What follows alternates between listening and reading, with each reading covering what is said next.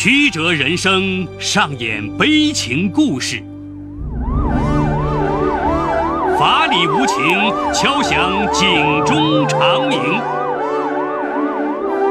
梁辉说法。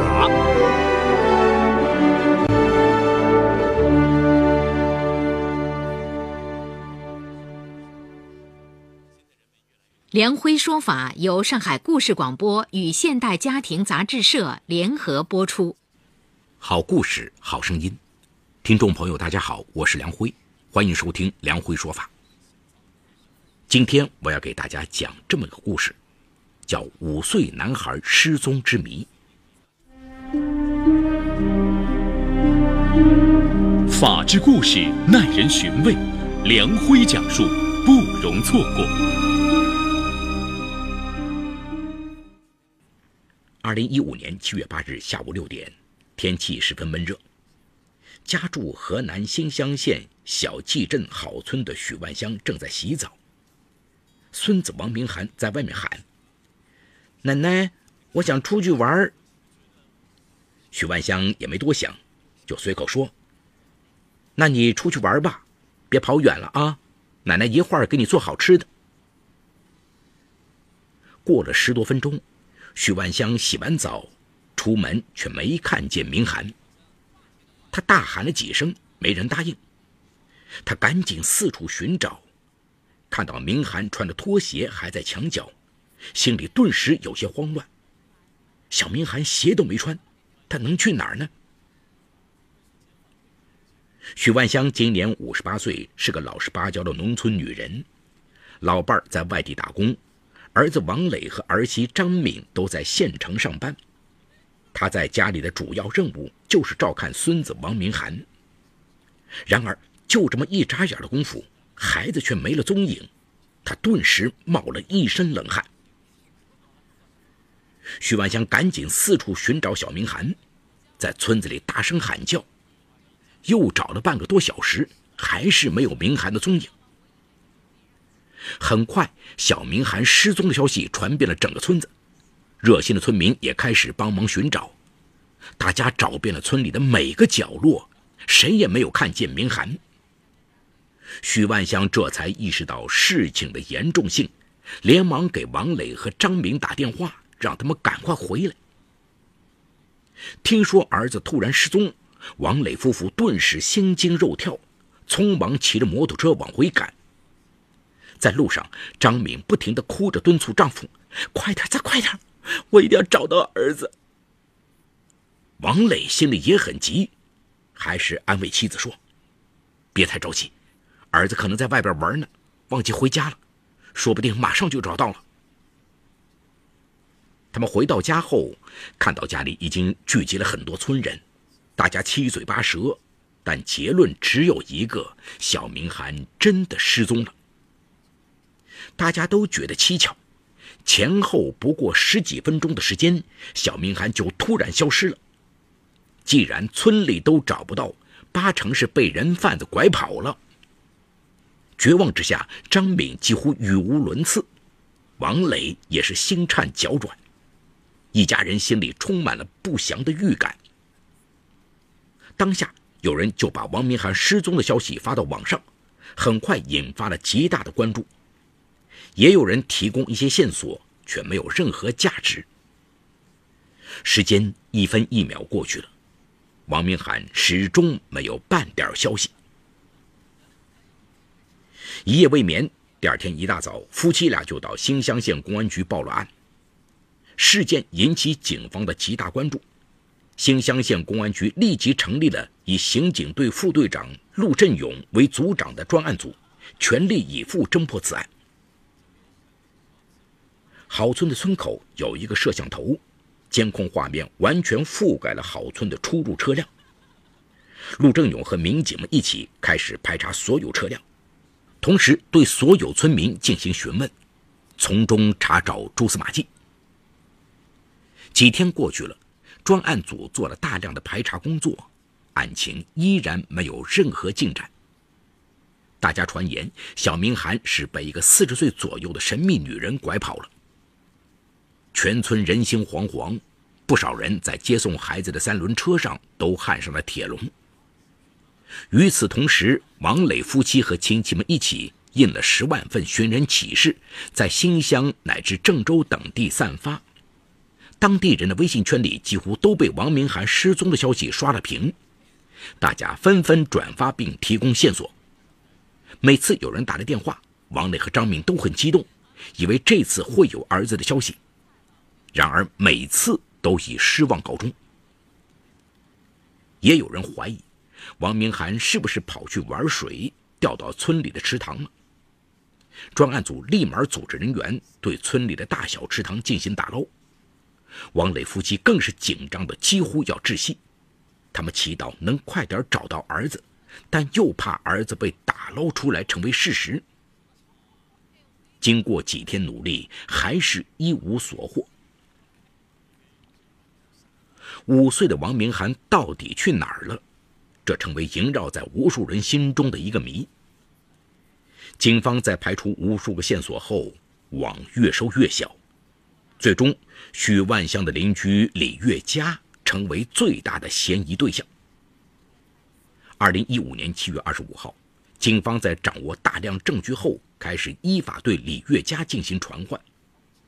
面对警方的询问，李月佳开始一直抵赖。说不知道王明涵的下落，一直到了晚上十一点，李月佳终于承认是自己杀害了王明涵。起初，王磊和家人根本不相信，因为两家关系很好，王明涵和李月佳的孙子王聪杰也经常一起玩，他怎么会是杀人凶手呢？七月二十六日上午。王明涵的尸体在李月佳家的院子里被挖了出来。看到儿子可怜的样子，王磊和家人顿感天崩地裂，当即昏倒在地。醒来后，张敏不住哭泣说：“李月佳，你为什么要对我儿子下手？”王磊也嚎啕大哭：“我可怜的儿子，以后让我们全家怎么活呀？”许万香更是捶胸顿足，后悔不已。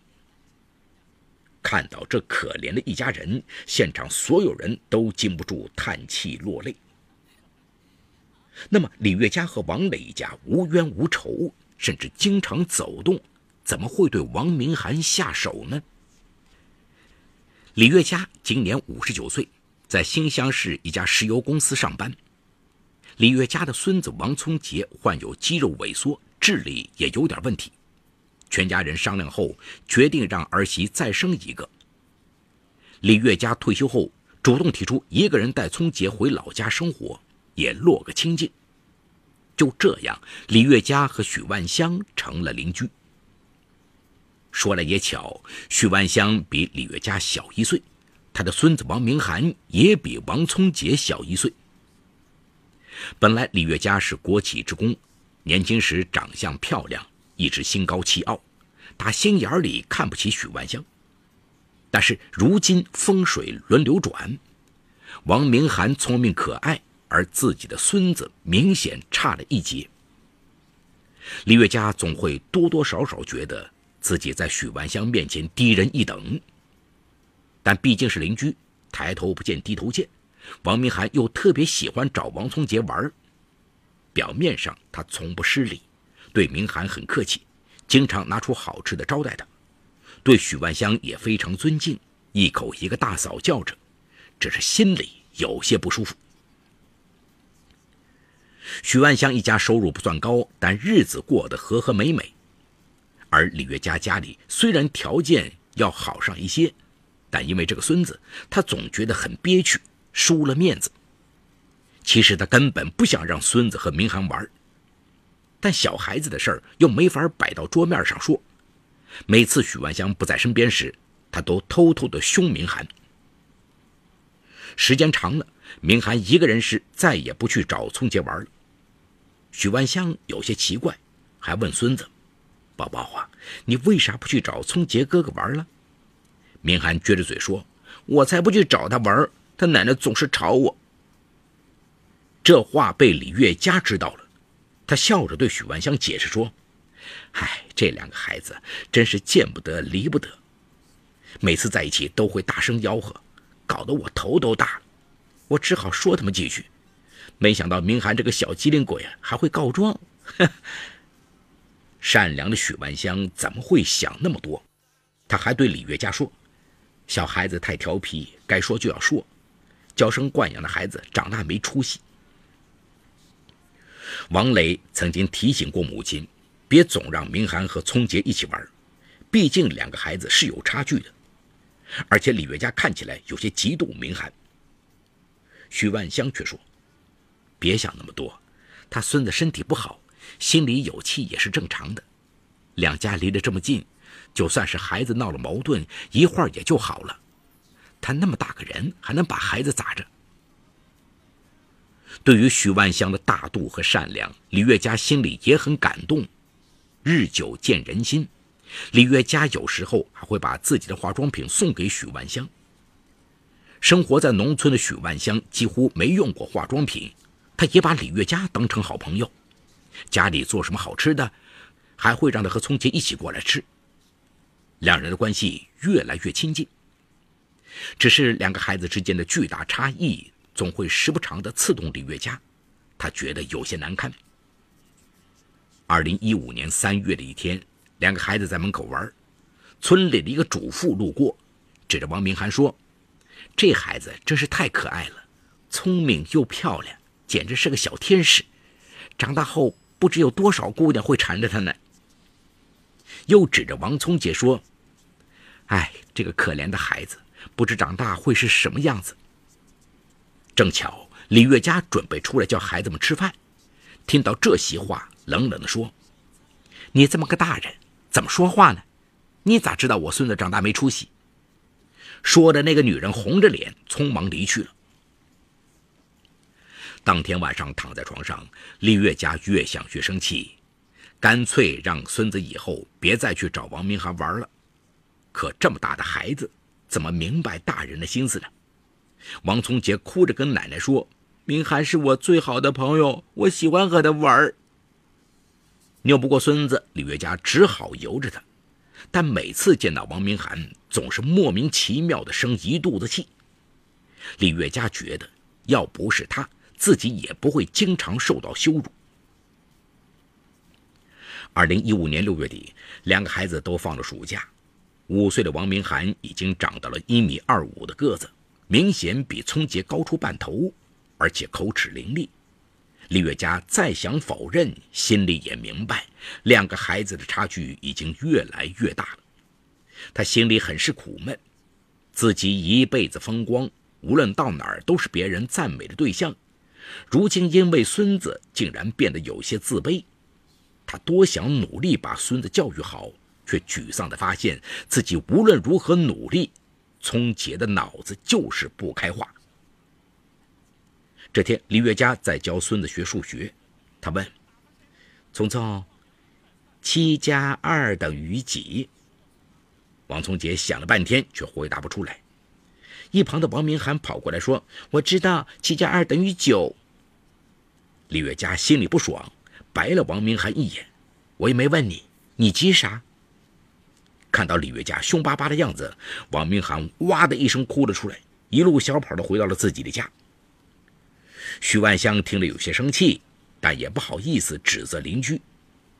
见到李月佳后，便善意的提醒他说：“如今孩子大了，也有自尊了，以后两个孩子在一起玩的好好的，你还是尽量别说他吧。”李月佳自知理亏，很是尴尬，只好说：“啊，嫂子，是我不对。”我这几天心情不好，不该说明涵。其实啊，你也知道，明涵这么可爱，我对她比对聪杰还亲呢。但是在心里，更是处处看王明涵不顺眼。嫉妒如同潘多拉魔盒，一旦打开就很难控制。每次见到明涵，李月佳的心里都烦躁不安，恨不得让他永远从自己眼中消失。就在这时，一个消息成了压垮李月家的最后一根稻草。事发前两天的晚上，徐万香带着孙子去李月家家里串门。两人聊了一会儿，徐万香告诉李月家，明年准备把王明涵送到县城里读书，并问李月家的孙子有什么想法。徐万香的一番好意被李月家误解了，以为他是在自己面前显摆，嘴里敷衍了几句。等许万香走后，还气哼哼地说：“不就是有个孙子吗？有啥了不起的？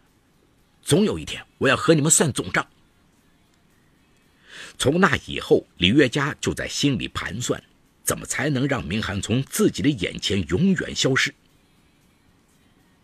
七月八号下午，李月家正在门口用捣好的芨芨草染指甲。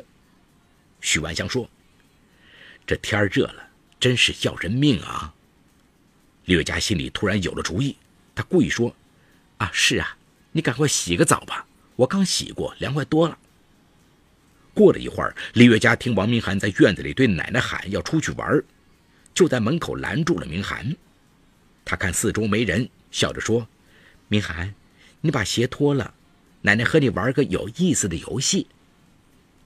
明涵哪里知道李月家已经动了杀机，他乖乖的把鞋脱掉。李月家立即把他抱回自家院子，关到一间小黑屋里。明涵吓了一跳，大声喊叫着：“奶奶，你这个游戏一点都不好玩，我要回家。”李月家恶狠狠地说：“小兔崽子，既然到我家了，就要听我的。”明涵哭着说：“我要回家，你再不让我回去，我就告诉奶奶。”明涵的话让李月家有些害怕，他索性上前，紧紧掐住明涵的脖子，恶狠狠地说：“你不是很聪明吗？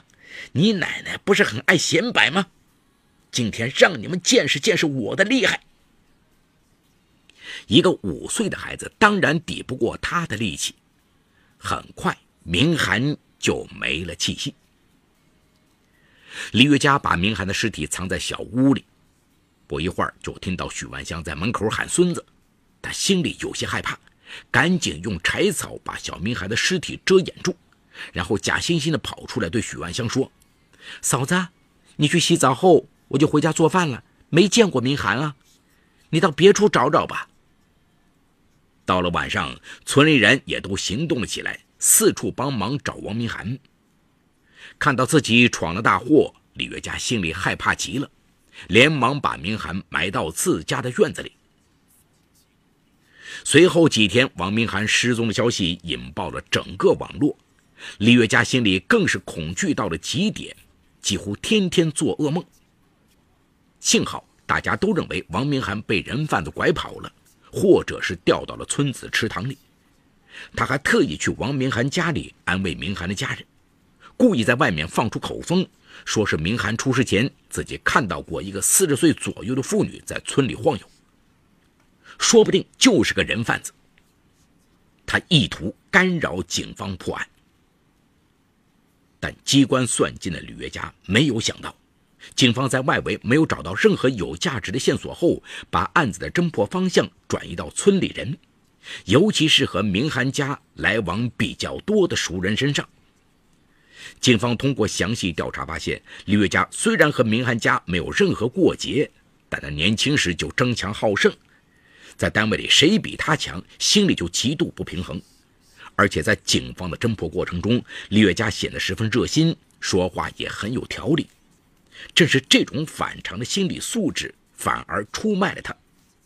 警方在前几天。就把他锁定为主要嫌疑人之一，只是为了掌握更确凿的证据，才没有惊动他。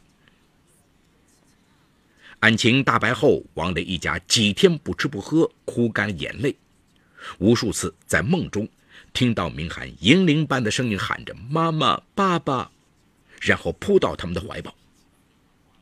全村人都不敢相信，这个面善的女人竟然心如蛇蝎。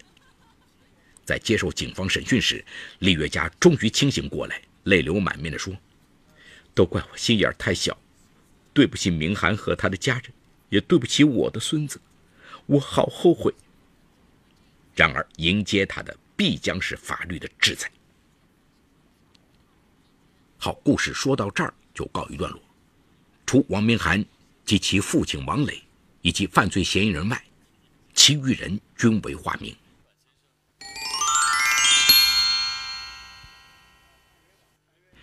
由于现在人口迁移的程度加大，因此一旦发生孩童失踪的案件时，大家普遍的想法都是担心孩子是被人贩子带走，孩子被人拐卖。因此，本案在一开始，徐万香发现小明还不见时，村民们都认为可能是外村人偷走了孩子，这也造成了警方一开始在调查的时候始终走在错误的方向上。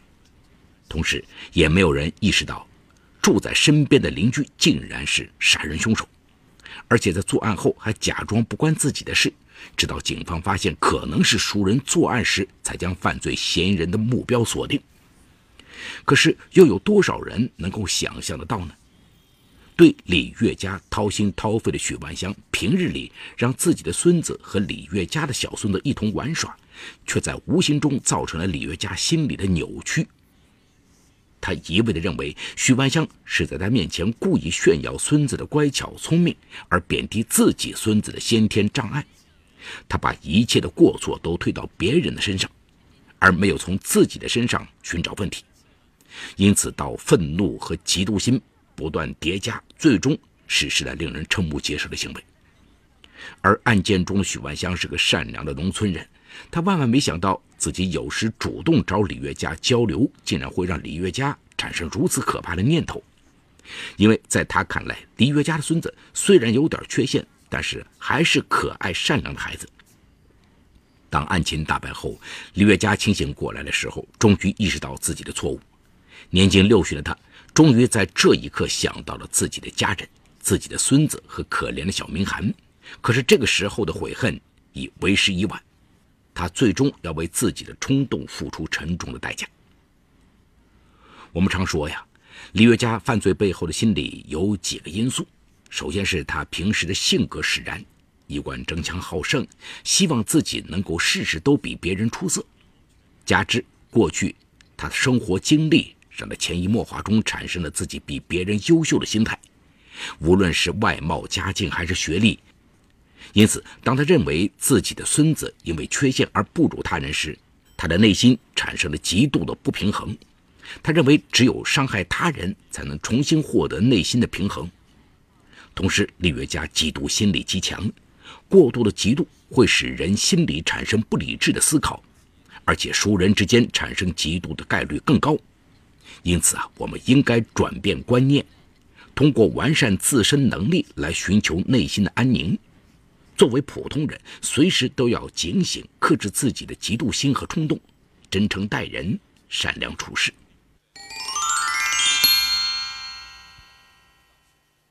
好，感谢嘉定区人民检察院为本次节目提供的帮助。本次节目编辑主持梁辉，后期制作王文琪，监制赵杰、张建红。感谢您的收听，我们明天再见。